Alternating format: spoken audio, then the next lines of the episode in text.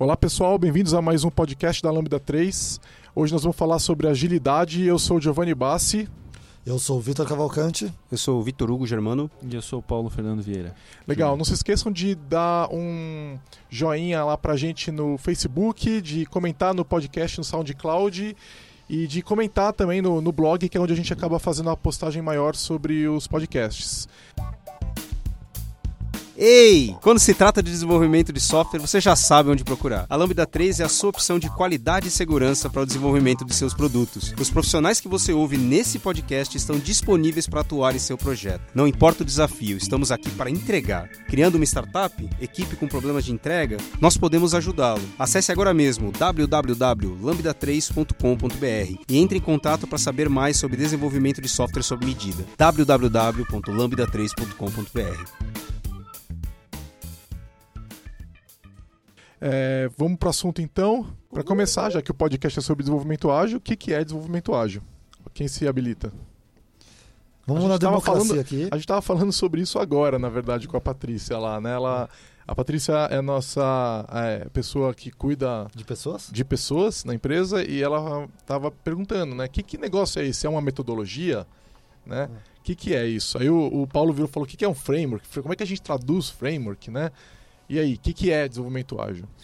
Uma forma genérica, assim, né? E eu aponto para o VH para responder isso. Bom, o VH é membro é, do board, board, da Agile Alliance. Eu não quero ouvir ninguém. Eu não quero nem, eu tenho até medo de responder antes do Vitor Hugo, entendeu? Me perguntaram isso já algumas vezes, assim. No blog da Lambda tem inclusive um post que eu escrevo exatamente sobre isso, que é a minha visão pessoal sobre o que é Agile para mim, qual que é o meu entendimento sobre isso. A grossíssimo modo, essa história toda de Agile, que a gente conhece hoje como movimento ágil, agilidade, práticas ágeis, métodos ágeis, surgiu como uma iniciativa de tentar resolver os problemas que a gente estava tendo com gestão de projetos de software. Então, imagina que há um tempão atrás, não que isso não aconteça, a maneira como se gerenciava projetos de software é, vinha passando por problemas. Problemas do ponto de vista de dificuldade de entrega dos projetos, projetos que é, custavam muito mais do que a estimativa, projetos que nunca alcançavam a estimativa, e um grupo de pessoas se reuniu para. Algumas pessoas que estavam trabalhando com desenvolvimento de software e estavam estudando sobre isso, estavam testando práticas, ideias, valores diferentes para conduzir projetos de software. Essas pessoas que são autores de livros, que a, a, a maior parte dele ainda está viva,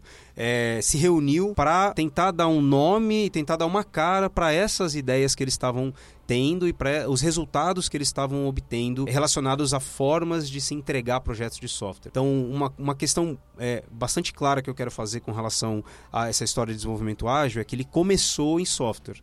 Tá? Então, inicialmente, lá as pessoas que se, que se juntaram para construir o chamado Manifesto Ágil, que é uma descrição sobre o que são esses valores e princípios aos quais a gente vai olhar na hora de trabalhar e entregar projetos de software. Trabalhavam com software, elas não trabalhavam com é, gestão de pessoas, não necessariamente trabalhavam com finanças, não necessariamente trabalhavam com áreas de administração, elas eram pessoas que estavam entregando projetos de software. Deram o um nome de, de, de ágil, Agile Software Development, como uma forma de conduzir projetos de software para se obter maior é, é, resultado. E agilidade é um, uma metodologia? É, essa é a, é a, pergunta, né? Então, é um framework, é uma metodologia? A, a grande questão é que a Agile surgiu como um conjunto de valores e princípios lá em 99, 98, 2000. É, o nome é agilidade, porque é. as práticas já existiam, As né? práticas já existiam, um já vamos falar de que já, que, que já existiam. Nós vamos falar da história da agilidade, está na pauta, mas assim, é, a gente já tinha ideias de agilidade antes. Agora, é, por que, que você está falando 2001 toda hora? O que, que aconteceu em 2001 para você falar, não, a partir de 2000, 2001? É que não, em, em é... o que aconteceu foi, esses autores de livros né, e líderes de, de projetos de software se reuniram, é, passaram alguns dias juntos lá, num, um, é, para falar sobre tudo que eles estavam fazendo e chegar a um entendimento comum sobre aquilo que eles estavam fazendo. E a isso eles deram um nome e eles encontraram quais eram os valores que eles, que eles conduziam os projetos que eles estavam atuando, quais eram os princípios que eles conduziam os projetos que eles estavam atuando, e a isso eles deram um nome. Né? A, a, esse conjunto de valores e princípios, eles deram o nome de Agile Manifesto. É, é, que você pode encontrar hoje lá, ainda tem o, o, o site com os princípios e valores do, do Manifesto Ágil, que era essa ideia de esses profissionais, naquela época, estavam encontrando novas formas de lidar com e de, de lidar e de entregar projetos de software. E a isso eles estavam do- dando o nome de, de Manifesto Ágil. Que inclusive tem a já é o manifesto.org, se eu não estou enganado, Isso. e tem inclusive em português ali também. Tem em português, se eu não me engano, em 60, ou- 60 outros idiomas. Tanto os valores quanto os princípios Tanto estão os todos ali traduzidos, né? os princípios. Agora, é, Voltando à É uma- pergunta, é é uma- uma, é uma metodologia ou um framework? Bom, dados esses princípios e valores, surgiu um mundo é, depois disso de interpretações de como eu vou usar esses princípios e valores para atuar no meu dia a dia de trabalho de empresa e trabalho de projetos. Então, é, desenvolvimento ágil é uma metodologia? Não. Desenvolvimento ágil é um framework? Não. Existem interpretações dos valores e princípios que são colocados juntos como um framework? Sim. Existem uma interpretação dos valores e princípios que são colocados nu- nu- numa, numa conotação de framework? Sim. Então, é, é- é- desenvolvimento ágil é muito mais do que um, um- um framework, na verdade é um conjunto de práticas, frameworks e metodologias que visa é, é, enxergar um mundo de gestão de projetos, enxergar um mundo de trabalho com pessoas, enxergar um mundo de entrega de software sobre uma ótica específica. legal. É, então também não é um, não é um framework, não é, não é uma metodologia, Não é metodologia. é um conjunto de coisas, É um conjunto de de ideias. coisas. E a gente encaixa, eu sou o leigo aqui. A gente encaixa esse bichinho como o quê? É um processo, é uma prática, é um conjunto de práticas com regras. Na verdade, eu não sei se a gente consegue categorizar isso aí tão simples. Não, para mim é uma, para mim é uma ideia. É, é, a É um- questão desenvolvimento ágil, eu acho que não entra dentro dessas caixinhas. Como ele falou, você tem ali tanto ideias, né, os valores do que eles colocam, né, onde eles querem ir, e tem coisas que eles valorizam mais do que outras. Se a gente olhar o manifesto lá, ele coloca, ó, valorizamos mais é, o da esquerda do que o da direita, certo? E tem, esses são valores. Isso é a base do desenvolvimento ágil. Não quer dizer que, ah, por exemplo, se a gente for tangibilizar o desenvolvimento ágil, a gente pode tangibilizar ele num framework, que aí você pode colocar em algum lugar. Vamos lá então, sendo bem prático, se a gente assumir o manifesto ágil como a descrição canônica do que é agilidade, então a gente está falando que é um conjunto, que é uma ideia que é representada por quatro valores e 12 princípios. Isso. certo? E aí os valores e princípios estão lá no, no Manifesto Ágil. Eu, eu acho interessante que o Manifesto Ágil consegue capturar isso tudo. Nós não vamos aí falar os quatro valores e princípios, mas ele consegue capturar muito bem. Então, que não? conceituando o que é, é, é, um, é, uma, é uma ideia que é, é representada então por esses valores e princípios. Vamos falar pelo menos os valores que eu acho que tangibiliza um pouco isso para o pessoal. Tá, é, rapidamente então. Para entender o Manifesto Ágil, tem que ler ele como um todo, tá? Então, não só é, é, valores. Então, estamos descobrindo formas melhores de desenvolver software através da prática, né? E ajudando outros a fazê-lo. A partir desse trabalho, a gente, através desse trabalho, passamos a valorizar indivíduos e interações mais que processos e ferramentas, software em funcionamento mais que documentação abrangente, colaboração com o cliente mais que negociação de contratos, responder à mudança mais do que seguir um plano. Ou seja, mesmo havendo valores nos itens da direita, valorizamos mais os itens da esquerda. Isso não é, um, eu não posso dizer que isso é um framework, porque ele não me diz como trabalhar. Eu não posso me dizer, ele não me diz Como? como, como que eu vou executar o meu trabalho. Né? Eu não posso dizer que é um- uma, uma metodologia, porque é ainda mais vago para se pensar como metodologia. E O que eu acho que é louco, eu tô dando uma olhada aqui nos princípios, né? É que o primeiro princípio, ele. Olha só, isso é 2001, né? O primeiro princípio fala: nossa maior prioridade é satisfazer o cliente através da entrega contínua e adiantada de software com valor agregado. Os caras estavam falando de entrega contínua 15 anos atrás. E é uma coisa que a gente ainda hoje está brigando para fazer. Né? E eles já estavam falando sobre isso. Ou seja, é uma, é uma, é uma ideia muito poderosa, né?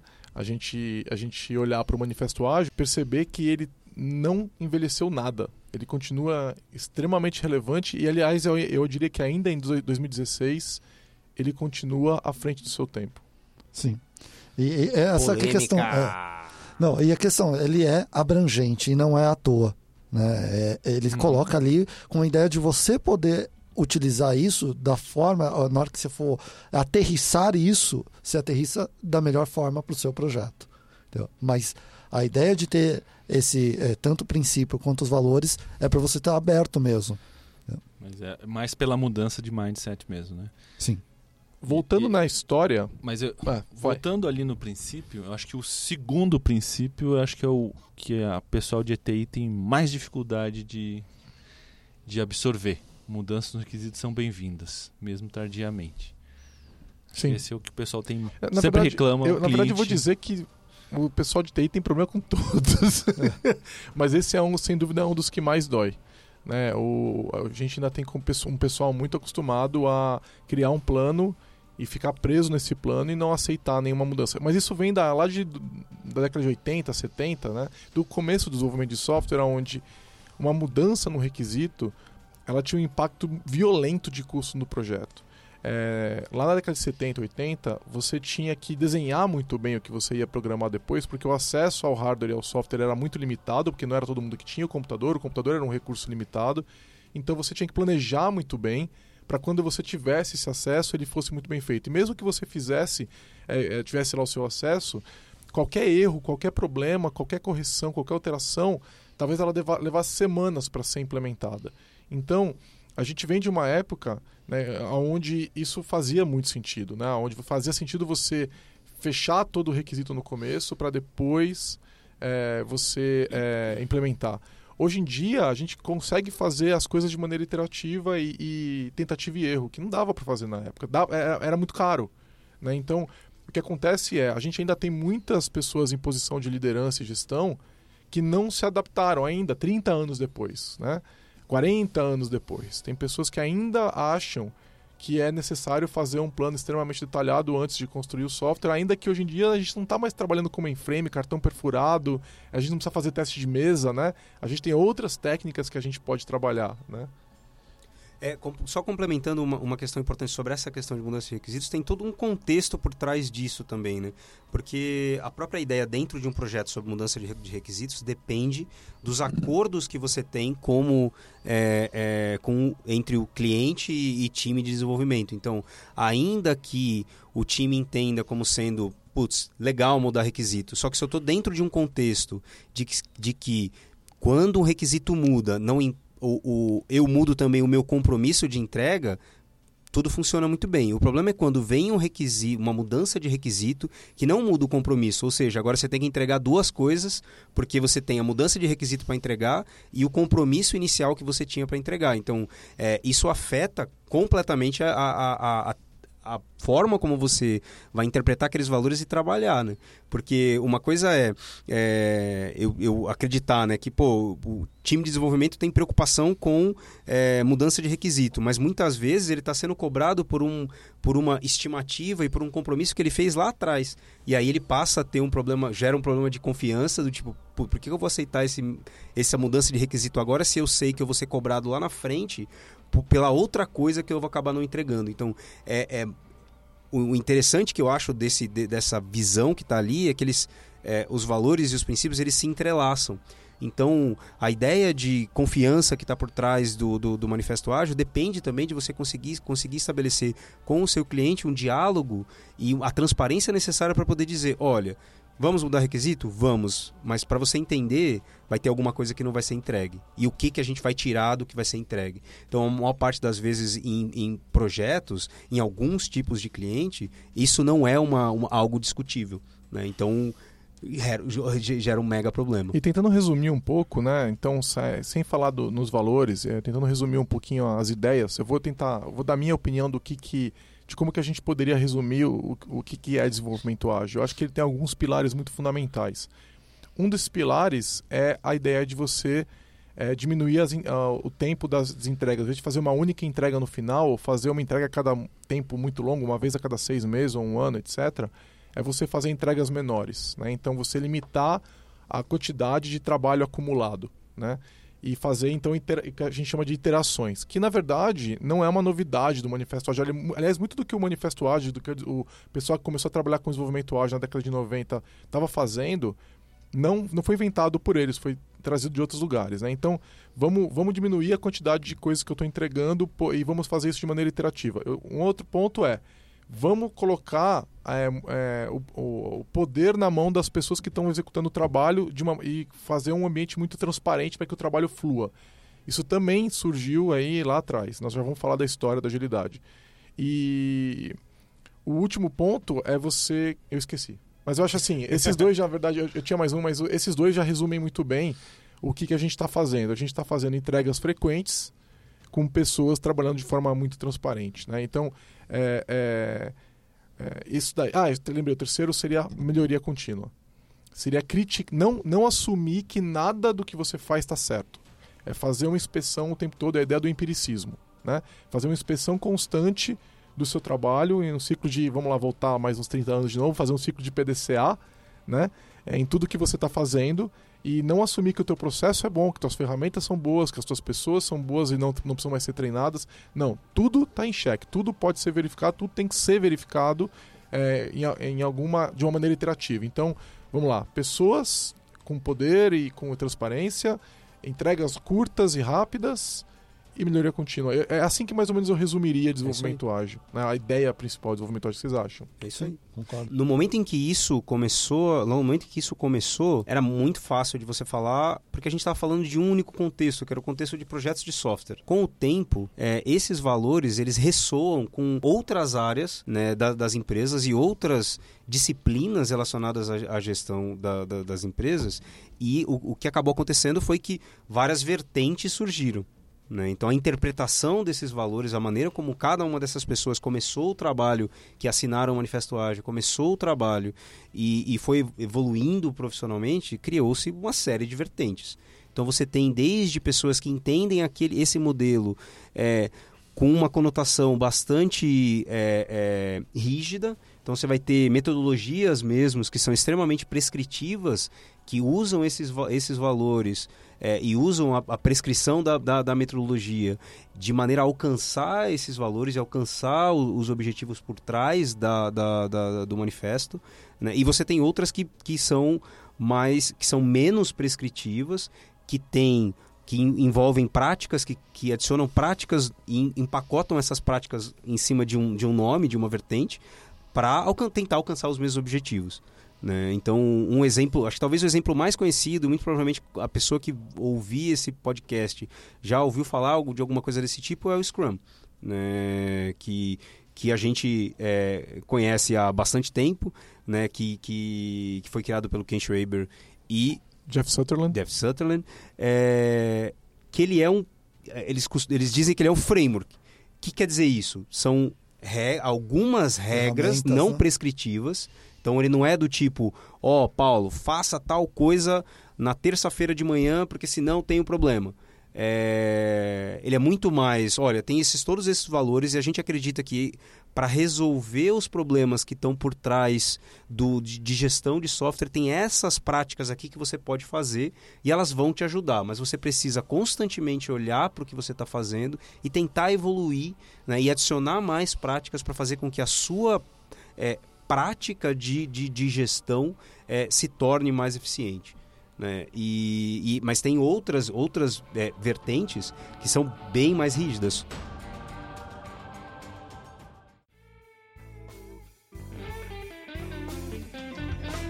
Legal, mas vamos falar das vertentes. Eu queria voltar um pouco e entender a história da agilidade, da onde veio isso, certo? Então, é, como a gente falou mais cedo, a gente não tem aí. É, a gente tem em 2001 o Manifesto Ágil, que basicamente foi é, é, quando essas pessoas culminaram numa discussão e tomaram uma decisão de é, escrever o Manifesto Ágil e, e os valores e tudo mais.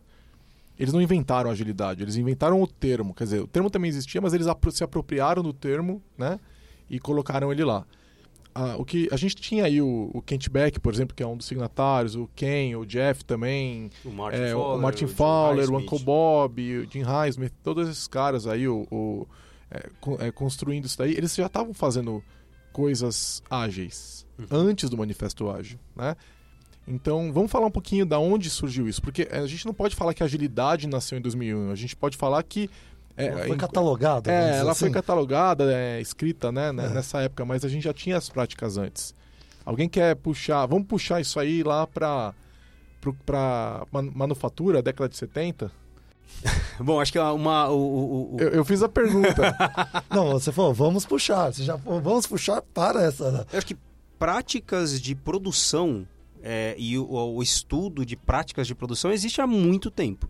Né? Então, falando como, como é, sempre aconteceu o processo produtivo na indústria, a gente, você provavelmente aprendeu na sua aula de TGA lá sobre Ford e um modelo é, é, empurrado de, de produção. Cara, você tinha coisa. que me lembrar disso. Eu Eu, não vou que lembrar, eu não vou sim. dormir hoje à noite, cara. Por sua causa. Eu vou ficar É. lembrando das minhas aulas de teoria geral da administração. É isso aí, TGA.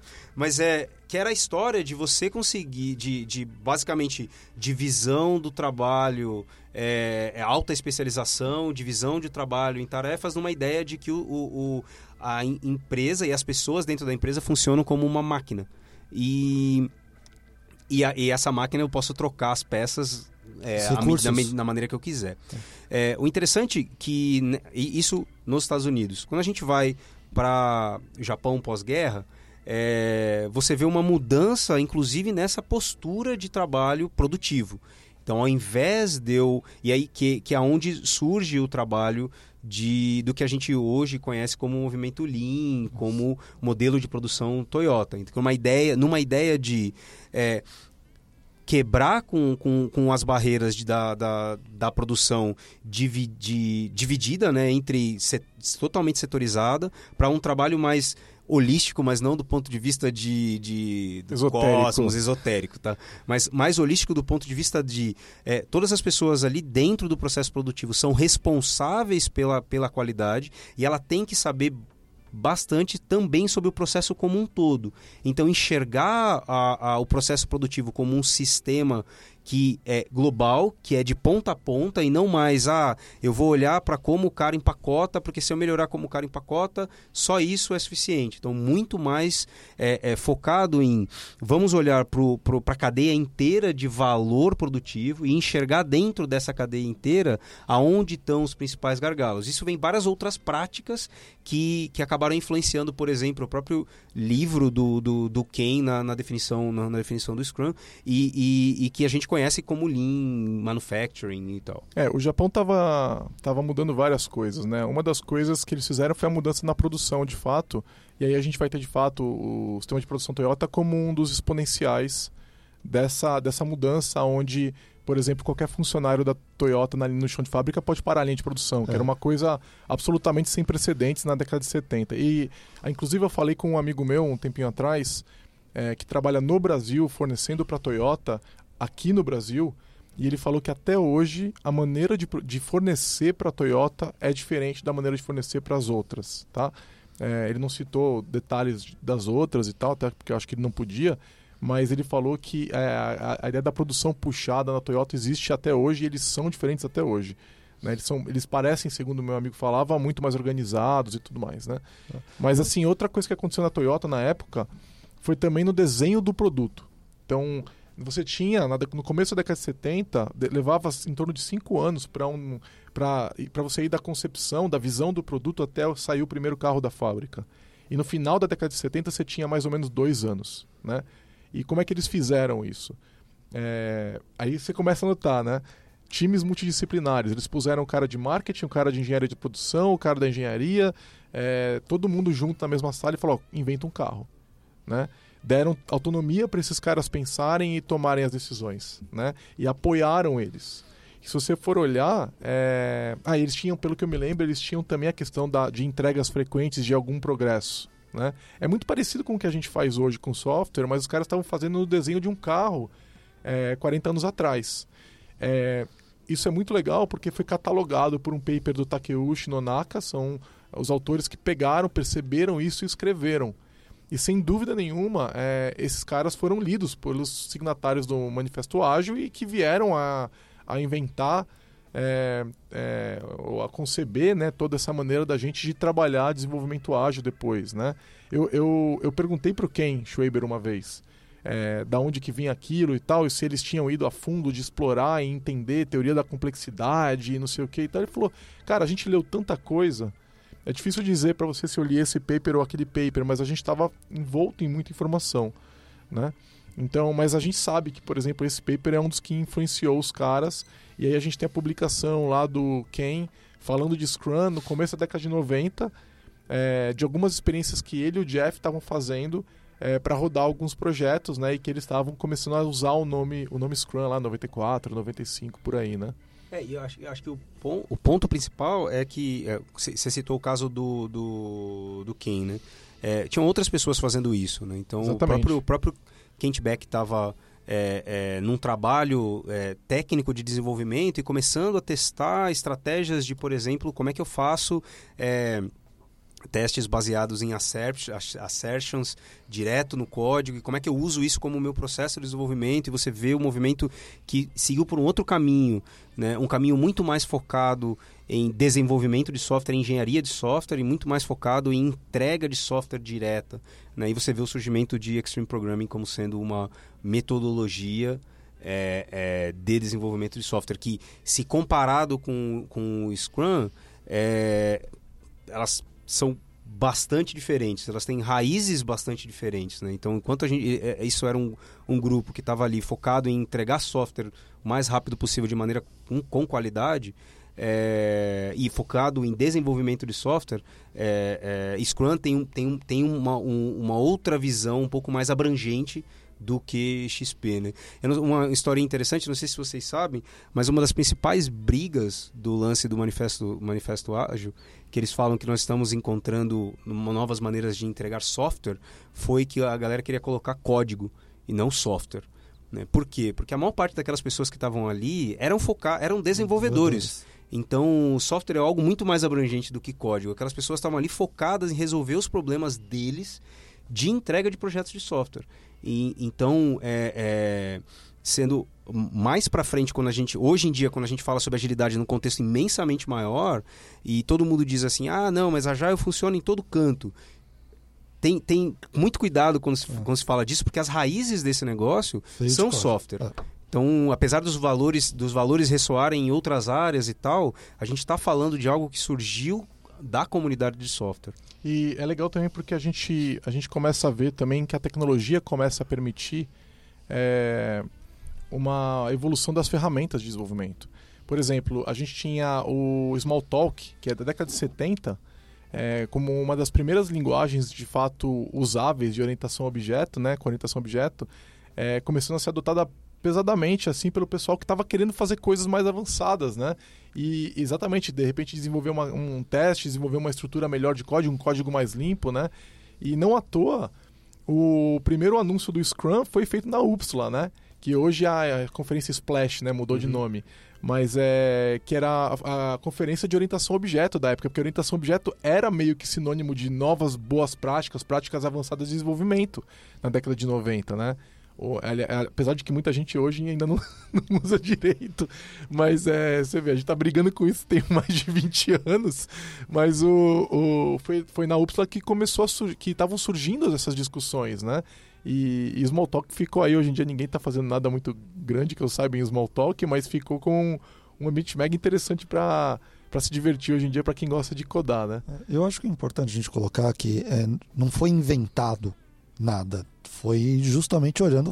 Essas são as práticas que a gente está olhando que funcionam. Então, muitas vezes você vai falar de agilidade para alguém que nunca ouviu falar de agilidade. Hoje é mais difícil de acontecer isso, mas quando a gente começava a falar isso há oito anos, no- eh, dez anos atrás, você ouvia muita gente, não, que, o que é isso? Queria entender, você fala, ah, mas eu já faço isso. Algumas pessoas já falam, ah, eu faço isso quando dá problema no software, eu junto todo mundo numa sala, né? É, aí eu crio, mas eu chamo isso de war room e só acontece no final do projeto. Quando dá problema. Quando dá problema. Então, é, e eu faço. Eu falo, não, então, mas a gente, em vez de fazer isso só no final do projeto, quando dá problema, que tal a gente fazer isso todas as vezes e organizar isso, em vez de deixar o cara lá três dias seguidos numa sala para entregar projeto? É, se você pensar bem, no, no War Room tá todo mundo trabalhando junto um com o outro. Se você tem que tomar uma decisão, se você tem que tomar uma decisão, a pessoa tá ali junto para discutir, você tem uma redução do nível de burocracia dentro da empresa. Agora pode tudo. Você tem uma permissividade com relação a, a cortar escopo do que precisa ser entregue para poder atender a um, um prazo. Eu acredito que os caras pensaram assim, pô, esse negócio até que funciona. É. Eu só não queria ter que trabalhar virado à noite por uma semana. Será Você que dá pra entrar na sexta, um sair na negócio... segunda, né? Será que dá pra gente fazer um negócio que seja mais. mais Humano. saudável? É, saudável. E, né? e- então tem, tem, tem, tem um pouco disso também. Eu acho que é essa que é a questão. Eles começaram a olhar e falar: quando tudo tá ruim, a gente vai para um modelo mais sim. Agora, quando não tá, a gente tem espaço, a gente pode queimar. Então a gente pode é, desperdiçar, a gente pode, é, é, sei lá, eu acho que é o, a grande coisa é o desperdício também aí. A gente começar a olhar para não desperdiçar coisa, olhar para as coisas que realmente têm importância. Porque quando você tem lá um cronograma de seis meses para entregar o software, um ano, a gente já viu aqui na, na Lambda clientes com um cronograma de quatro anos para entregar um software. Entendeu? E aí você faz o que no começo? Você desperdiça. Você vai testar várias coisas. Você, você não tem é, compromisso com entrega. Entendeu? E aí a ideia é justamente não, a gente precisa entregar a cada duas semanas. A gente precisa entregar a cada três semanas, certo? Então, a entrega contínua, como o Giovanni colocou, é uma das coisas é, bem importantes nesse processo. Legal. A gente já citou vários é, é, métodos ágeis. O pessoal chama de métodos ágeis, eu vou, eu vou chamar de métodos ágeis, apesar que nem todos são métodos. Mas eu, eu queria que a gente pelo menos introduzisse alguns que a gente sabe que são é, bem importantes para quem quer conhecer desenvolvimento ágil. Eu, a gente já falou do, do Scrum, eu acho que é extremamente importante a pessoa estudar Scrum, mesmo que ela acabe não usando depois, porque é, as pesquisas indicam que 85% das empresas que estão fazendo desenvolvimento ágil estão fazendo isso com Scrum. Talvez não o Scrum certo, mas estão tentando, né? Então eu acho que a primeira que eu diria é dar uma olhada no Scrum, né? Ele é que a mais gente já famoso, falou. né? É o mais famoso, é o mais usado, que tem certificação. Aliás, eu acho que ele só está onde ele está porque ele tem certificação, essa é a minha opinião pessoal. Se não existissem certificações de Scrum surgindo na década passada, é, a gente não teria o Scrum despontando da forma como ele está e talvez nem a agilidade, né? Um pode É. puxar o outro, né? É. A questão é um, é um produto que acabou sendo. é, a certificação é um pouco disso, né? Você vende um produto no qual aquela pessoa quer ter aquilo. Quer ter o selinho. É, quer ter o selinho e ela vai atrás disso. Deixando claro que eu não acredito que certificação indique nenhuma competência, Sim. ela indica o seu conhecimento para passar numa prova, não indica nem conhecimento na tecnologia que está sendo E medida. nem todas as certificações nem indicam isso, porque tem Exatamente. algumas que não precisam nem de prova. Exatamente, mas então, é, isso à parte, é, a gente tem o Scrum que é muito importante. Tem outro podcast para fazer É sobre certificações. né? Certificações pode ser outro podcast, vou até anotar. É, quais são outros que vocês acham importante considerar? É, Tem o XP?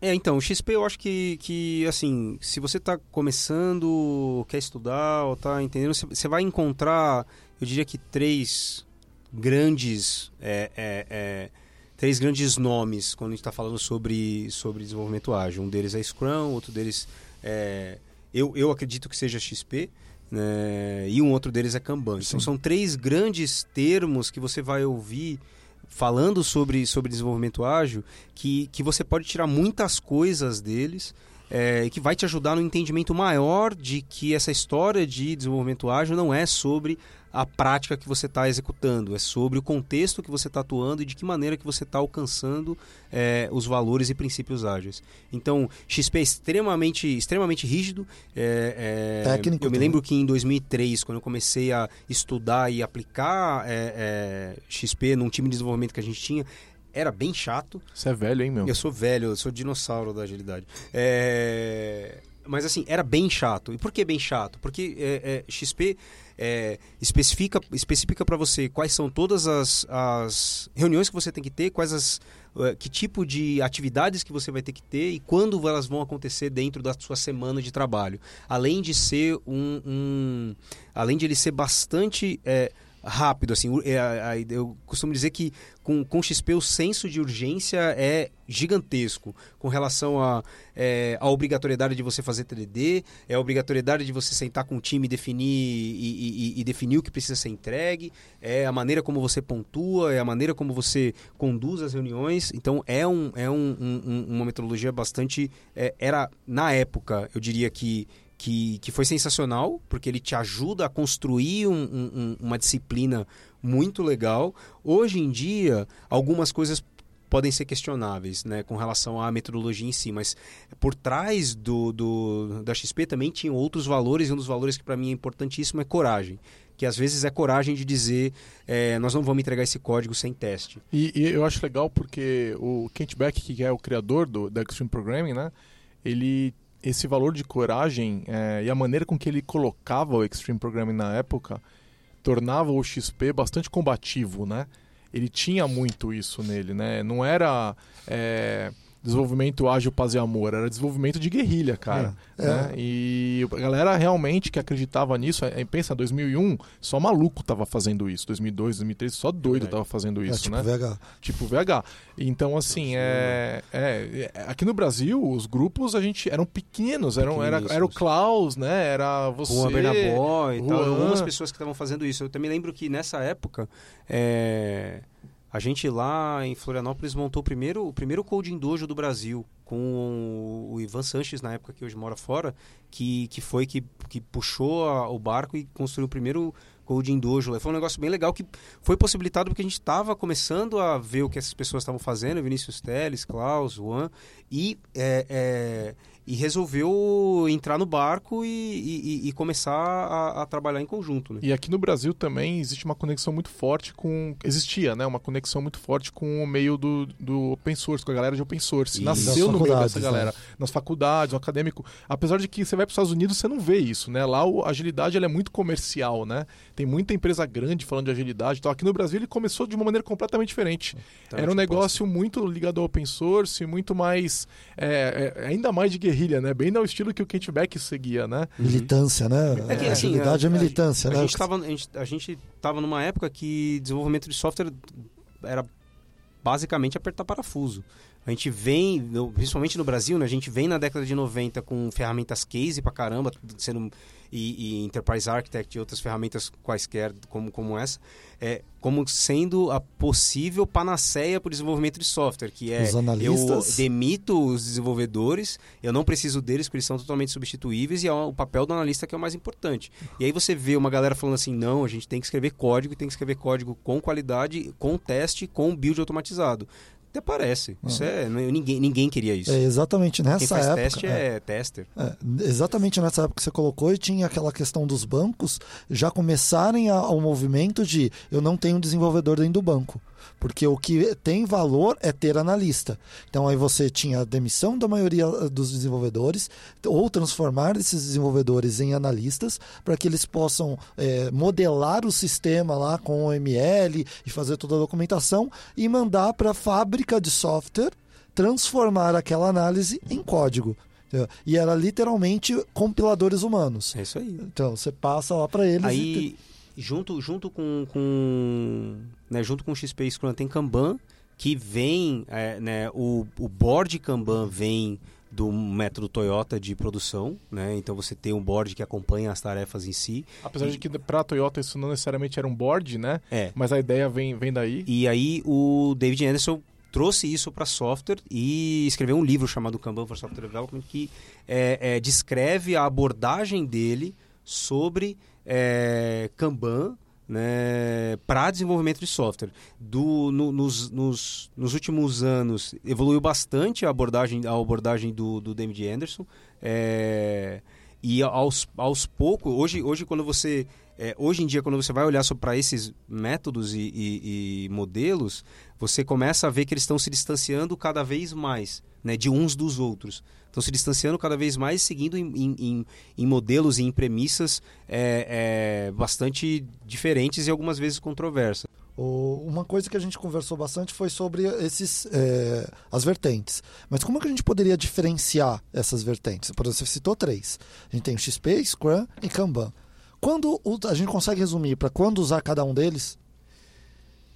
Ou se- que ele, que, ou assim, para se a cada gente- um é mais forte? Se a gente se. se- é, é, essa é, a, é a- a receita da treta, né? Exatamente, eu, tô, eu quero É, treta. receita da treta, porque quando você fala, é, hoje em dia você vê é, a comunidade Kanban se, se afastando da comunidade Agile a ponto de dizer que Kanban não é, Kanban não é ágil, né?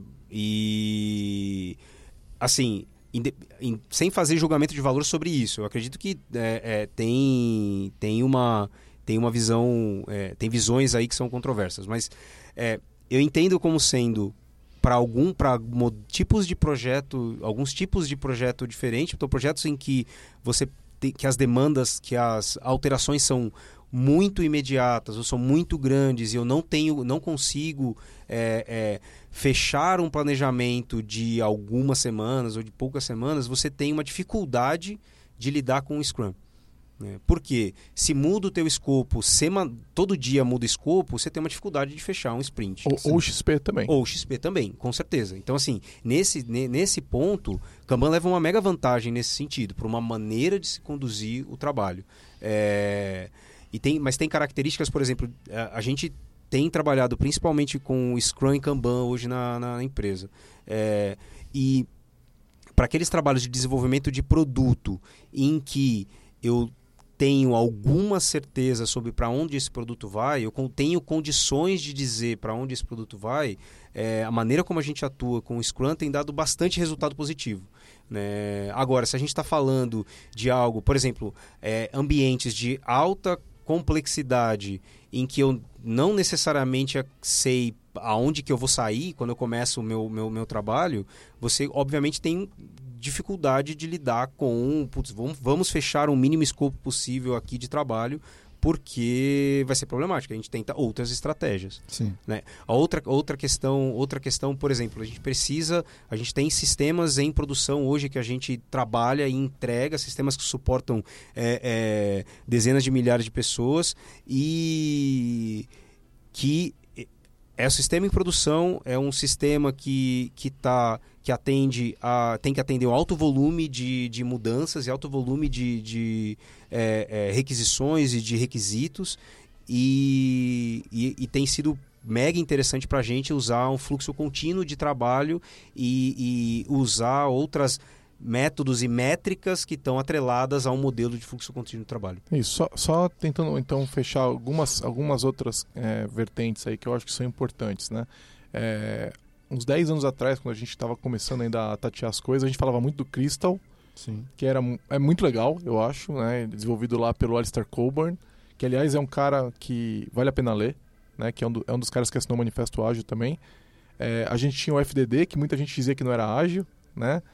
É, e aí, fora esse, vocês têm mais um monte de outros, É, né? Eu vou compartilhar então para vocês verem uma, uma imagem que, que monta como se fosse um, é, é um mapa do metrô com todas as práticas, com quase todas as práticas ágeis. Tem duas versões, tem a versão easy, facinha, e tem a versão bem mais complexa nesse sentido. Tem a versão São Paulo do metrô É, e tem, a versão, São Londres. Paulo e a versão Londres do metrô. É, mas hoje em dia você vai ver pessoas falando sobre é, distribu é, disciplinar agile, é, você vai ver outros, outros mecanismos surgindo é, é, de, de modelos diferentes de, de desenvolvimento. É, e, mu- e muita gente continua em guerra, né? O pessoal ainda não entendeu que as coisas podem ser complementares e todo mundo ficar de boa. O que eu acho que é uma Que é o mega, con- ba- depende do contexto, né? mega babaquice. E agora a gente está falando muito de Scrum e agilidade escalada. E agora temos uma nova guerra, que são nas diversas ideias de agilidade escalada. A gente tem desde a... Da, a gente não vai entrar nesse de- detalhe que não vai dar tempo, mas a gente tem vertentes que propõem uma estratégia é, empírica para fazer para escalar e tem as que são extremamente fechadas é, e prescritivas e que só falta pôr um selinho ali de ó, waterfall e, e falar que nós vamos escalar usando Ele não waterfall. queria treta, né? Eu não queria, não vou citar nenhuma, vocês avaliem as que vocês quiserem, né? É, beleza. Um outro ponto é o seguinte: quando a gente fala de desenvolvimento é, ágil, a gente está falando de iterações e a gente está falando de capacidade de adaptabilidade, né? para um para um escopo, para um prazo e tudo mais. É, é possível vender um projeto ágil é, dessa forma? Ou seja, alguém no Brasil está comprando um projeto onde o escopo pode mudar, ou o prazo pode mudar, ou o custo pode mudar? É, E, e se sim, como que faz isso? Primeiro, isso não é fácil. Tá? Porque é, é aquele negócio. Você vai vender alguma coisa pro cara no qual ele pergunta três coisas, geralmente. Quando, certo? O que e quanto. É o que ele pergunta. Na hora que você fala, não sei, vamos descobrir juntos. entendeu? E aí não é só assim, né? Mas é, basicamente é o que ele quer saber, ele quer os três, e você não tem essa resposta para ele. É, Isso é complicado. E aí eu vou deixar pro comercial responder. O cara do comercial. Eu sou o cara do comercial. Mas é. Então, se- antes de explicar isso como software, eu vou explicar isso de outra forma. E eu já estou entregando o, o, o, o ouro aí do que a gente fala para os nossos clientes. Mas é. Como que acontece quando você contrata um arquiteto para reformar sua casa? Você chega pro arquiteto e fala assim: "Ó, amigão, eu quero saber quanto tempo vai durar a obra, o que que vai ter que que eu, que eu vou ter que fazer aqui exatamente tintim por tintim, qual a parede que eu vou mover, qual é a massa que eu vou aplicar, qual que é o piso que eu vou colocar, antes dele começar a trabalhar, e você coloca no, no contrato desse arquiteto que se ele atrasar a entrega, ele paga o, a multa. Eu a, espero você conseguir encontrar um arquiteto que tope um trabalho desse. E por quê? Por que, que ele não vai encontrar? Por- pri- primeiro, porque a- a- fazer isso com, com arquitetura, né, com um trabalho de arquitetura, então eu quero reformar minha casa e, e- e decorar minha casa e chamo um arquiteto para fazer isso. A gente já sabe que esse trabalho depende da nossa participação. Você não faz, eh, você não faz essa discussão com um arquiteto e fala assim, ó, tá aqui a chave da minha casa e daqui seis meses eu volto e eu quero tá tudo pronto. Você não faz isso com o arquiteto. É, mas a gente faz isso com software. A gente acredita que a gente faz isso com software. É, então tem todo, a gente tem que a gente muda a discussão na, na venda de projeto para uma ideia muito maior que é o que também tem tudo a ver com quando você contrata um arquiteto, que é o que você espera fazer, qual que é a sua expectativa de gasto com, com isso e vamos descobrir juntos o quanto que a gente vai gastar no final. Eu vou eu vou estar com você constantemente apresentando o que é, é, o que tem acontecido no projeto e a gente em conjunto vai decidir quando tiver um problema o que, que tem que fazer, o que, que não tem que fazer. Quando o arquiteto fala assim, ah, é, que, quando você fala para o arquiteto, tem que quebrar essa parede aqui, e ele fala assim, olha, pode ter um problema, porque eu posso pegar, de repente, pode ter um encanamento no meio que eu não sei porque eu não tenho a planta da casa, pode ser que essa parede seja uma parede de coluna, e aí eu vou afetar o- o- o- o- a minha casa, e aí vai partir um, um- vai rachar, fazer uma rachadura, eu tenho que alterar. O que, que você acha? Quando você diz assim, não, pode quebrar, mesmo o arquiteto tendo te dito, olha, tem esses riscos, a culpa não é do arquiteto. né? A culpa é sua também. né? Você está compartilhando o risco da decisão e você está ali consciente daquela decisão e muitas vezes você diz, putz, é verdade, maior cagada que eu fiz aqui e beleza, vamos consertar. Eu acho que tem um ponto aí que eu acho que é importante a gente falar, né? É, quando a gente. Vamos, vamos assumir então que é, o, o, o custo é, é fixo, mas o, o escopo é variável, né? É, o que, que eu percebo, né? É, eu percebo é, quando a gente, principalmente quando a gente vai, vamos lá, vamos dizer que a gente vai ter um custo mensal que é fixo. Então eu vou contratar três pessoas, certo? E eu vou trabalhando é, com essas pessoas pra, e eu tenho uma estimativa para trabalhar. O que eu percebo é, nas pessoas que estão comprando software é que elas já se deram muito mal. E por isso elas não querem mais comprar. É, exatamente, elas não querem mais comprar um projeto nessas características. É, por que que aconteceu? É, elas contrataram alguma empresa que tinha lá um custo X por mês e uma estimativa de seis meses, por exemplo, e o escopo aberto. E aí o que acontece é que essas empresas veem nisso daí uma maneira de vender horas eternamente. Então, qual é o incentivo para a empresa que está vendendo? Aumentar o projeto no máximo possível, né? E fazer com que esse projeto não termine nunca. Então, é, sempre colocar coisas novas, sempre continuar trabalhando. Se tem um bug, melhor ainda, porque é mais tempo para arrumar. Quanto mais cagada ela faz, melhor, porque mais bug ela tem para arrumar e mais dinheiro o cliente vai pagar ela para arrumar isso aí. Então, o incentivo econômico é muito ruim, né? Então, você precisa contrapor isso de alguma forma. O que acontece é, quando um gestor né, com, contrata uma empresa e ela faz isso, ele se coloca em risco, ele coloca a própria carreira, ele coloca uma promoção, ele co- coloca o trabalho dele, às vezes o emprego dele em risco. E muitas dessas pessoas já tomaram muitos prejuízos pessoais por causa disso. E aí o que acontece é, eles não aceitam mais isso, né? E aí quando a gente conta essa história que o Vitor Hugo acabou de contar, do, do arquiteto e tudo mais, isso faz total sentido para essas pessoas. Só que elas não querem mais colocar nessa situação. Então o que eu vejo é tem alguns lugares que simplesmente não vão mais comprar desenvolvimento ágil porque eles já quebraram a cara num nível pessoal e eles não aceitam mais aquele risco, né? É, eu acho que, é, aliás, a gente entra em alguns clientes, a gente aqui na Lambda, é, com contratos muitas vezes é, com características de projeto fechado, né? A gente tenta se proteger do jeito que a gente pode para não entrar numa roubada. E aos poucos o cliente vai percebendo que a gente não é exatamente assim, e aos poucos, bem devagarzinho, Vai ganhando confiança, né? vai criando uma relação de confiança, e aí ele fala: tá bom, agora tô vendo que a gente não precisa mais te botar uma algema, a gente pode fazer uma coisa mais, mais fácil. Mas eu percebo uma grande dificuldade, um trauma quase.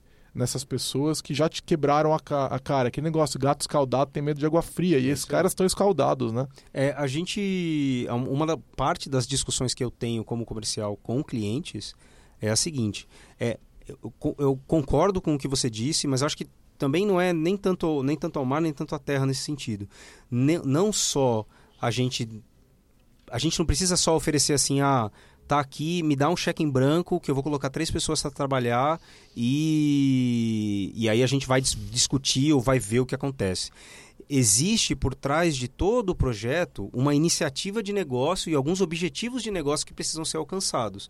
Por que não trabalhar em cima desses objetivos de negócio? Perfeito. E aí o, o, o cliente, e essa conversa o cliente sabe ter. Essa conversa o gerente lá, o gerente lá que está comprando só horas não sabe ter. Então, esse é o problema. Mas quando você está tendo uma conversa num, num, num nível de negócio, essa conversa dizendo qual que é o problema que você quer resolver, qual que é o objetivo de negócio que você quer alcançar, eu consigo ter e consigo ter uma conversa sobre com o- o- os argumentos em si de desenvolvimento ágil, porque quando a gente está olhando para negócio, não importa a maneira como a tela de login foi, foi implementada.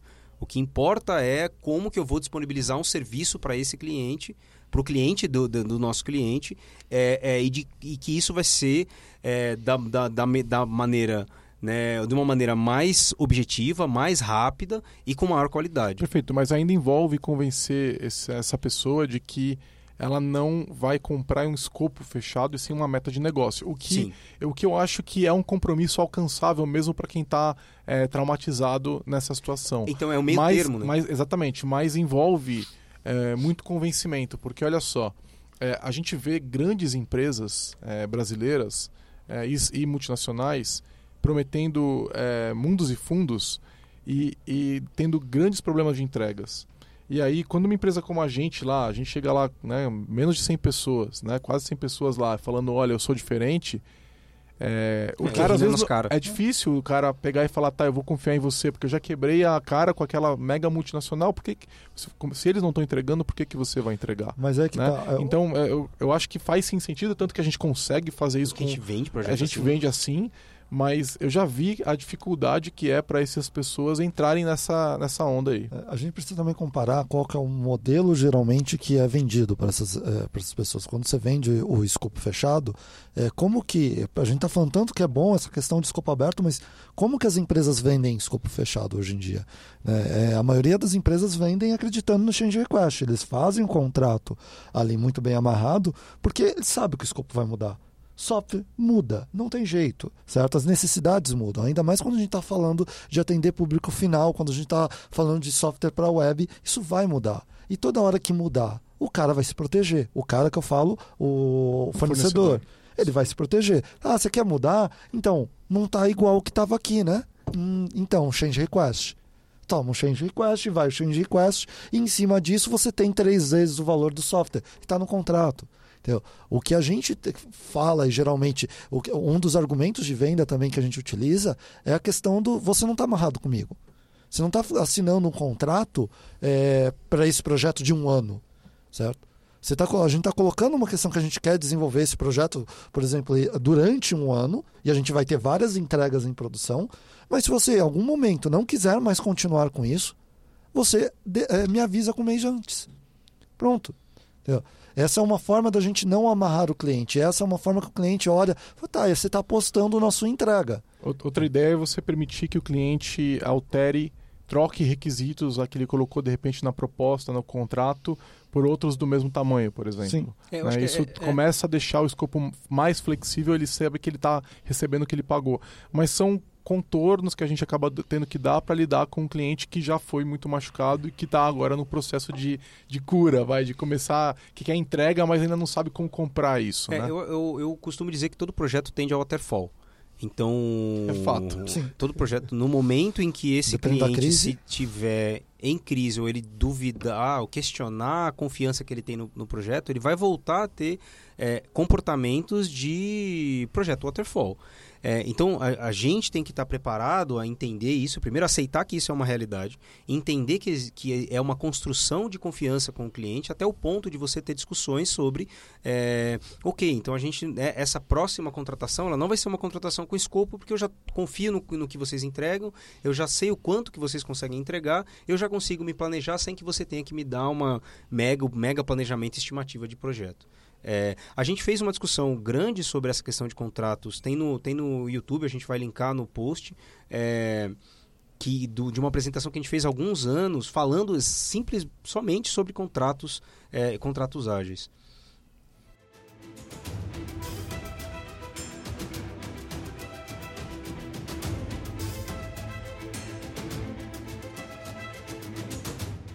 Legal. É, a gente vai ter um mais. Já está na pauta futura da Lambda, a gente fazer, do podcast da Lambda, a gente fazer uma, um apanhado de como é o dia a dia de desenvolvimento de software da Lambda 3. Tá? É, então eu não queria que a gente aprofundasse muito. Mas eu queria que vocês dessem uma ideia, nós dessemos uma ideia de como é, o que, que a gente está usando para fazer é, para fazer desenvolvimento ágil na Lambda 3. Então, é, talvez algumas práticas, talvez algumas ferramentas. Não precisa aprofundar demais, porque nós vamos ter um podcast sobre isso, um episódio sobre isso. Mas só um apanhado rápido. Vamos ser rápido, porque nós já estamos em quase uma hora de conversa. Legal. Lembrando que tem um post no blog falando exatamente sobre isso, de uma parte de como a gente começa e termina projetos ágeis. Vale a pena, vai estar linkado no blog, é, nesse podcast. É, a princípio, nossos projetos têm começado, são alguns tipos de projeto. Os projetos que começam é, ou do zero, ou eu tenho um time que eu monto do zero para começar um projeto, a gente tem começado usando é, um processo de inception, né, que é rodar uma reunião de aproximadamente uma semana com todos os stakeholders relacionados ao projeto. É, e, e, e, estabelecendo quais são os grandes objetivos do projeto, quais são as grandes possíveis entregas do projeto, até encontrar um, um, um primeiro MVP para esse projeto. São projetos um pouco maiores, né? Não é todo o projeto que a gente não, faz isso. Não todo o projeto. Projetos menores a gente acaba tendo, a gente faz isso, mas faz muito menor, né? mais reduzido, é, é, mas acaba tendo uma. A gente sempre tem um, um já chamava de Inception antes, eu acho que com, com o trabalho do Paulo Caroli em construir o, Inception direto ao ponto, a gente construiu mais, é, é, pegou mais ferramentas para lidar com o início de grandes projetos. É, que eles começam então com uma discussão com os stakeholders, grande discussão com os stakeholders, estabelecimento do que é um MVP. É, e a partir daí, alguns projetos têm trabalhado com um ciclo Scrum de, de, de trabalho, né, alguns projetos com, com, com fluxo contínuo, a grossíssimo modo. Tá, e na parte de engenharia? Sim, geralmente é, acaba uma pessoa mais experiente do, da, da Lambda acaba sempre se envolvendo no, no time. Então, é, muitas vezes a gente contrata pessoas para iniciar aquele, é, aquele projeto. Outras vezes a gente já traz um time que já estava formado e inicia. E essas pessoas se preocupam, é, primeiramente, com a questão de entrega na primeira sprint, primeira semana, primeiras duas semanas, mas a primeira coisa que ela se preocupa é ter alguma coisa de valor a entregar para esse cliente, certo? Esse é o, o, o, que tange toda a conversa inicial. O que de mais valor a gente pode entregar para o cliente nessa primeira sprint, nessa primeira semana ou nessas primeiras duas semanas. E aí a gente se preocupa com algumas práticas de engenharia, principalmente a questão, a questão de é, fazer o, o deploy contínuo, é, servidor de build, deploy contínuo e rodar os testes.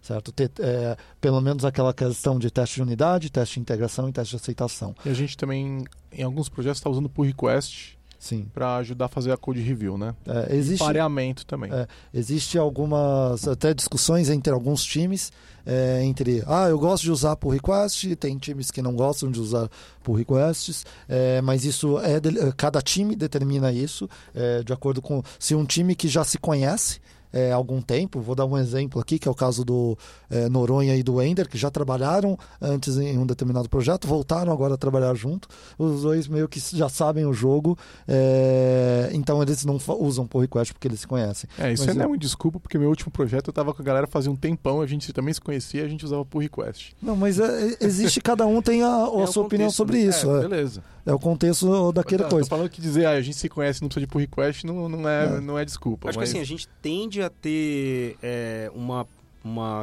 uma certa, um certo foco em práticas é, de engenharia ágeis, né, que começaram com, com, com engenharia, começaram com agilidade, então build, TDD, deploy contínuo em alguns casos, né, essa história de, de construir mecanismos de feedback contínuo, é, mecanismos de, de métricas contínuas relacionadas a, a, a, software. E a gente tem aos poucos tentado outras práticas vinculadas à gestão dos projetos. Então, projetos que usam é, fluxo contínuo têm usado muito mais uma análise de lead time, é, uma forma de, de tentar encontrar dispersão de lead time para ver em que ponto que está o projeto. É, então, então, de alguma forma, in, seguindo para mecanismos sem é, estimativas, né, e olhando mais para o quanto tempo leva, o, o olhando para o histórico em si, usando o histórico para fazer forecast de, de, de, planejamento. Tem os, tem os projetos que estão usando é, de alguma forma é, mais tradicional, digamos assim, de Scrum, com um tipo de planejamento, um ciclo de planejamento, review retrospectiva. É, e eu acho que é isso.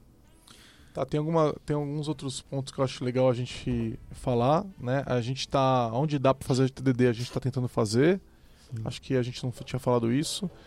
Uh, tem uma, tem, uma, tem um foco bem grande na questão de DevOps ultimamente, né? Que é deixar o pessoal que desenvolve também se envolver com a questão de infraestrutura. Muitas vezes a gente está liderando isso no cliente também. Sim. Né? Com relação a ferramentas, é, para a parte de gestão de código e, e, e gestão de é, work e tudo mais, de trabalho, a gente internamente usa VSTS, Sim. tanto para projeto de Node, Ruby, Java, o que for, quanto para .NET, que é onde ele nasceu. Mas dependendo do cliente, às vezes a gente usa outra coisa, usa GitHub, usa Trello, usa Trello, Gira, tudo que o, às vezes tem cliente que prefere, que é o que ele já usa, a gente entra no, no esquema dele, né? Uma coisa que a gente tem fugido de todo jeito é usar um, um, um source control não centralizado. É, é, Estamos tentando evitar usar um centralizado, tipo um Subversion, ou TFVC, ou CVS é, Git basicamente domina, né? Até empresas maiores hoje em dia. Acho que a gente não, a gente faz, não tem mais projeto é, que não seja Acho Git. que não faz tem. um tempo não, já. Faz um, alguns anos já, já né? Pelo já. menos uns três anos. Eu não me lembro é, dos últimos dois anos, eu tenho certeza que a gente não usou em projetos, de fato.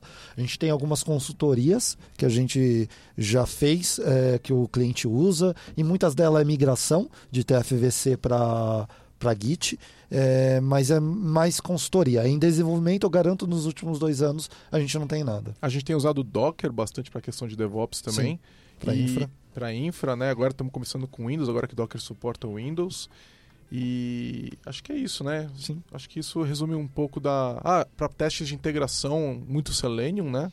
Um teste é. de, eh, que toca na interface gráfica web, né? E aí a gente, tem, é, a gente tem testado algumas coisas. É em, na execução do teste, por exemplo, a gente fazendo testes, mesmo todo o framework C Sharp, é, todo o framework web e, de código é, do projeto em C Sharp, e a gente tem testes fazendo em JavaScript com Selenium também. E aí, quando, é, quando o cliente permite, quando, tá, quando dá, quando ele tem uma estrutura de nuvem a gente usa aí a Azure, a AWS, o que for para fazer um deploy contínuo, seja para ambiente de homologação, seja para produção e, e, tudo mais. Ah, outra coisa muito importante, não dá para viver sem migrations. não, é verdade, hoje em dia migrations é base de um processo, quando você tem um banco relacional, né? E é, gente, não dá para trabalhar sem. É, a gente tem usado Migration até em projetos que chegou legado para a gente, ó, agora você vai dar suporte nisso. Primeira coisa é, vamos scriptar esse banco do jeito que está aqui, e a partir de agora, tudo que a gente for fazer é via migrations. É, e assim, eu, provavelmente a gente está esquecendo um monte de coisa. É, alguém me perguntou no Twitter hoje, meu, como é que você se mantém atualizado? É, tipo, a gente. É, aqui na Lambda muita gente traz muita coisa, né? Eu gosto muito do ambiente que a gente tem aqui dentro de.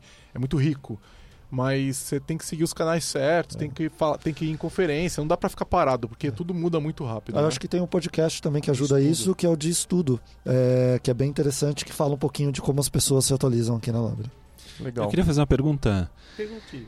É, como que é a, a quebra de paradigma ou, ou a relação quando entra numa empresa que tem um PMO forte para você trabalhar com agilidade? É olha, treta pra caramba. É, olha o sorriso do VH. É, é treta pra caramba. É o, o maior problema que. O maior. Sim, falar o maior problema é, talvez seja exagero, assim, mas um grande problema que a gente tem é. Na cultu a cultura de PMO das empresas no Brasil ainda está começando com agilidade. Então você tem todo um trabalho de convencimento, tem, você tem um trabalho de. Você tem uma série de discussões que você precisa ter, então é um trabalho meio de formiguinha, assim, com, com o PMO. Né? É, até o ponto em que a gente consegue estabelecer uma relação mais próxima e, e a gente começar a olhar para o PMO e atuar junto com o PMO de, de maneira consistente. Mas a princípio, nas empresas que a gente tem passado, PMO tem muito mais uma característica de é, assim, tem uma característica que eu particularmente não gosto, que é uma característica de geração de relatório, é uma característica de gestão de projeto. Cobrança, né? Gestão de projeto e cobrança. Eles são gerentes dos gerentes de projeto. É, eles são gerentes de gerentes de projeto. E, muito, e assim, muito menos um trabalho que eu acho que eu acredito que o PMO deveria fazer, que é um trabalho de portfólio, que é um trabalho de relacionamento entre as áreas que são influenciadas pelo portfólio. É, aliás, assim, eles, eles fazem um controle de portfólio. O que eles não fazem é uma análise de retorno, por exemplo. Isso. Então eles não sabem, por exemplo, qual é o dentro do portfólio, qual é o projeto que vai dar mais retorno. A maioria, eu posso falar de boca cheia, a maioria das empresas não sabe se o projeto X ou o projeto da área Y tal dá mais retorno e acaba escolhendo errado pra caramba. Basicamente é uma escolha política. É. Um PMO, minha opinião, tá? Eu não sou contra a existência de um PMO. Só que eu acho que o PMO não deveria estar tá debaixo. Tem até amigos PMOs. Tem até amigos que são PMOs que trabalham em PMO. É, eu acho que ele não deveria estar debaixo de nenhuma estrutura que não fosse uma estrutura que reportasse direto pro board. Isso. É igual auditor, sabe? Auditor não tá, não, auditor não tá debaixo da staff. presidência. Auditor tá responde pro board porque ele tá olhando inclusive a presidência. É isso aí. Né? Para mim, PMO tinha que ter esse status, entendeu? Aonde não importa qual área que é mais um projeto ou que é menos, ou quem, quem bate, quem dá mais carteirada. Um, uma pessoa que trabalha no PMO pode virar para o vice-presidente, para o presidente da empresa e falar: desculpa, esse seu projeto não vai entrar. Porque ele, ele é pior que o outro.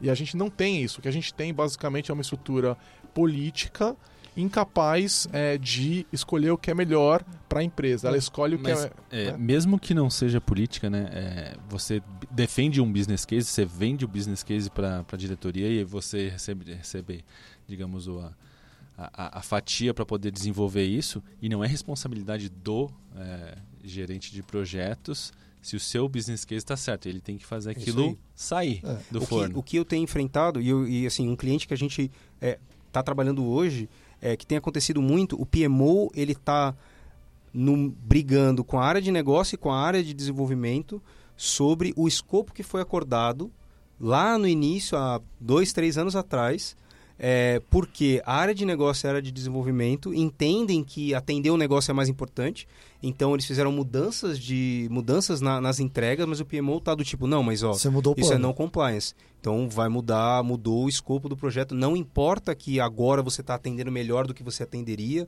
não importa que aquele requisito lá de três anos atrás ele já não faz mais sentido no mercado, mas você mudou, então a gente precisa. É, seu, é, seu business case foi aprovado, teria que passar de novo no é, board. É, é uma disfunção absurda, porque pensa, esses caras deviam estar tá garantindo o retorno, cara. É. Então, assim, é isso, é, isso, devia ser a principal função deles, entendeu? E aí, quando ele, isso é uma disfunção que, assim, beira o absurdo uma empresa permitir que a, a, organização responsável por garantir retorno haja de maneira tão quadrada, onde ela basicamente vira a extensão da área de compliance. Um PMO não é a extensão da área de compliance. Já aconteceu em empresa que a gente trabalhou, que a gente fez um trabalho grande de relatórios, automatização de relatórios e, e, métricas sobre os projetos. E de repente se percebeu que era exatamente o mesmo trabalho que o PMO fazia. E a gente acabou automatizando o trabalho que o PMO fazia. Eles, é, essa empresa fechou o PMO. Então eram 10 pessoas na área, na área de PMO. O PMO foi, foi encerrado nessa empresa por quê? Não, não que o. Ah, meu Deus, nós somos os. Né, Matadores somos, de PMO. Somos tão fodões que a gente destruiu o PMO. Não, não é isso. É que nessa empresa, PMO gerava relatório.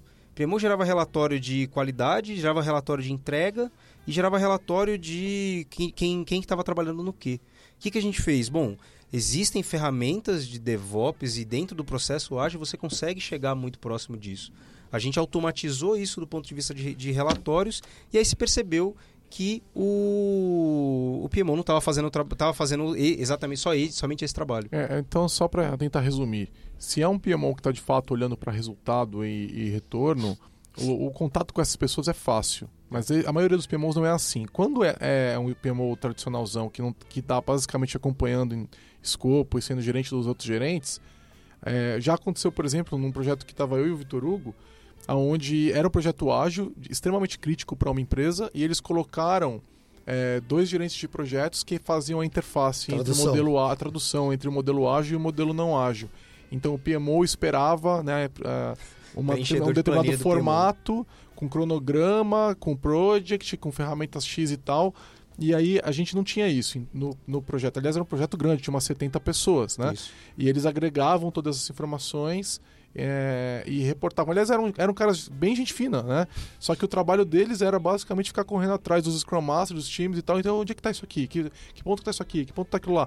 Eles agregavam. Tanto que eu lembro que de- depois de uns dois meses de projeto, a, a pessoa responsável pela, pela tecnologia, pela área de tecnologia, era uma grande empresa brasileira, ela parou de olhar os relatórios que eles produziam, porque os relatórios que uh, uh, o, pes- o pessoal da, do Agile estava produzindo era, era uma- eram melhores, eram, davam mais informações para Tava Pra essa atualizado diariamente, né? é, Não, tá- e- e é, mas se ela, eles são ela, ela olhava. em negócio, eles ficam melhores mesmo. Então, se o seu relatório sobre entrega é focado em negócio e não focado em as horas, as atividades que você executou, é, é, ele, ele vai ser melhor e, para negócio ele vai ser mais útil do que relatórios que normalmente são produzidos. E uma Só. coisa que a gente pode eh, lembrar também, que a gente, é, software, a gente está falando da parte de software. Então, PMO não é, vamos extinguir PMO, como o Giovanni falou, ele é importante. Muitas vezes o nosso software, a parte de software é uma parte pequena do projeto. Certo? O projeto em si da, da empresa é um projeto grande que tem de. ah, eh, vai ter compras, vai ter eh, desenvolvimento de hardware, vai ter outras coisas que talvez um modelo de gestão para aquela empresa seja melhor de outro jeito. A gente está falando muito focado na parte de desenvolvimento ágil, certo? Então eh, a gente também não pode falar ah, PMO sai fora que a gente resolve todos os problemas com agilidade. Entendi. Ah, lembrando que isso foi isso que o Kent Beck fez há muitos anos atrás, quando ele estava começando a falar sobre XP. Ele foi numa reunião do PMI e falou é, eu- alguma coisa do, na- do- do tipo: eu tenho a solução sobre os problemas de projeto de software, eu não preciso mais de vocês. Eu prefiro não falar nada sobre o PMI. a gente tá deixando isso gravado. É, eles podem voltar atrás da gente. Bom, É, próximo. olhando, olhando essa parte do agilidade, o Scrum, a agilidade está dentro do Scrum, contrário. contrário. Depende do ponto de vista. Se, se o Scrum é um framework e, e- e esse conjunto Então, de... tipo, dentro do contexto ágil, você tem Scrum, que é um subset de, um- de uma, de uma interpretação muito maior sobre agilidade. Sim, aí sim. Entendi parcialmente, mas olhando assim, nem sempre você vai ter aquela estrutura, ou sempre você vai ter, aí é uma pergunta, é, um process owner, um time e um Scrum Master, não vai ser O product, necessariamente... product Owner, você tá dizendo. É, Product Owner, desculpa. Product Owner.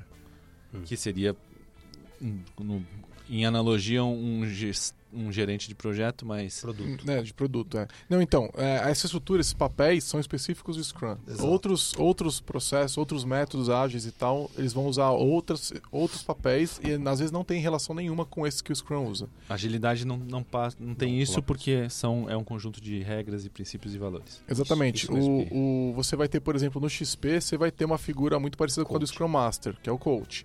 Mas é, é praticamente a mesma coisa, né?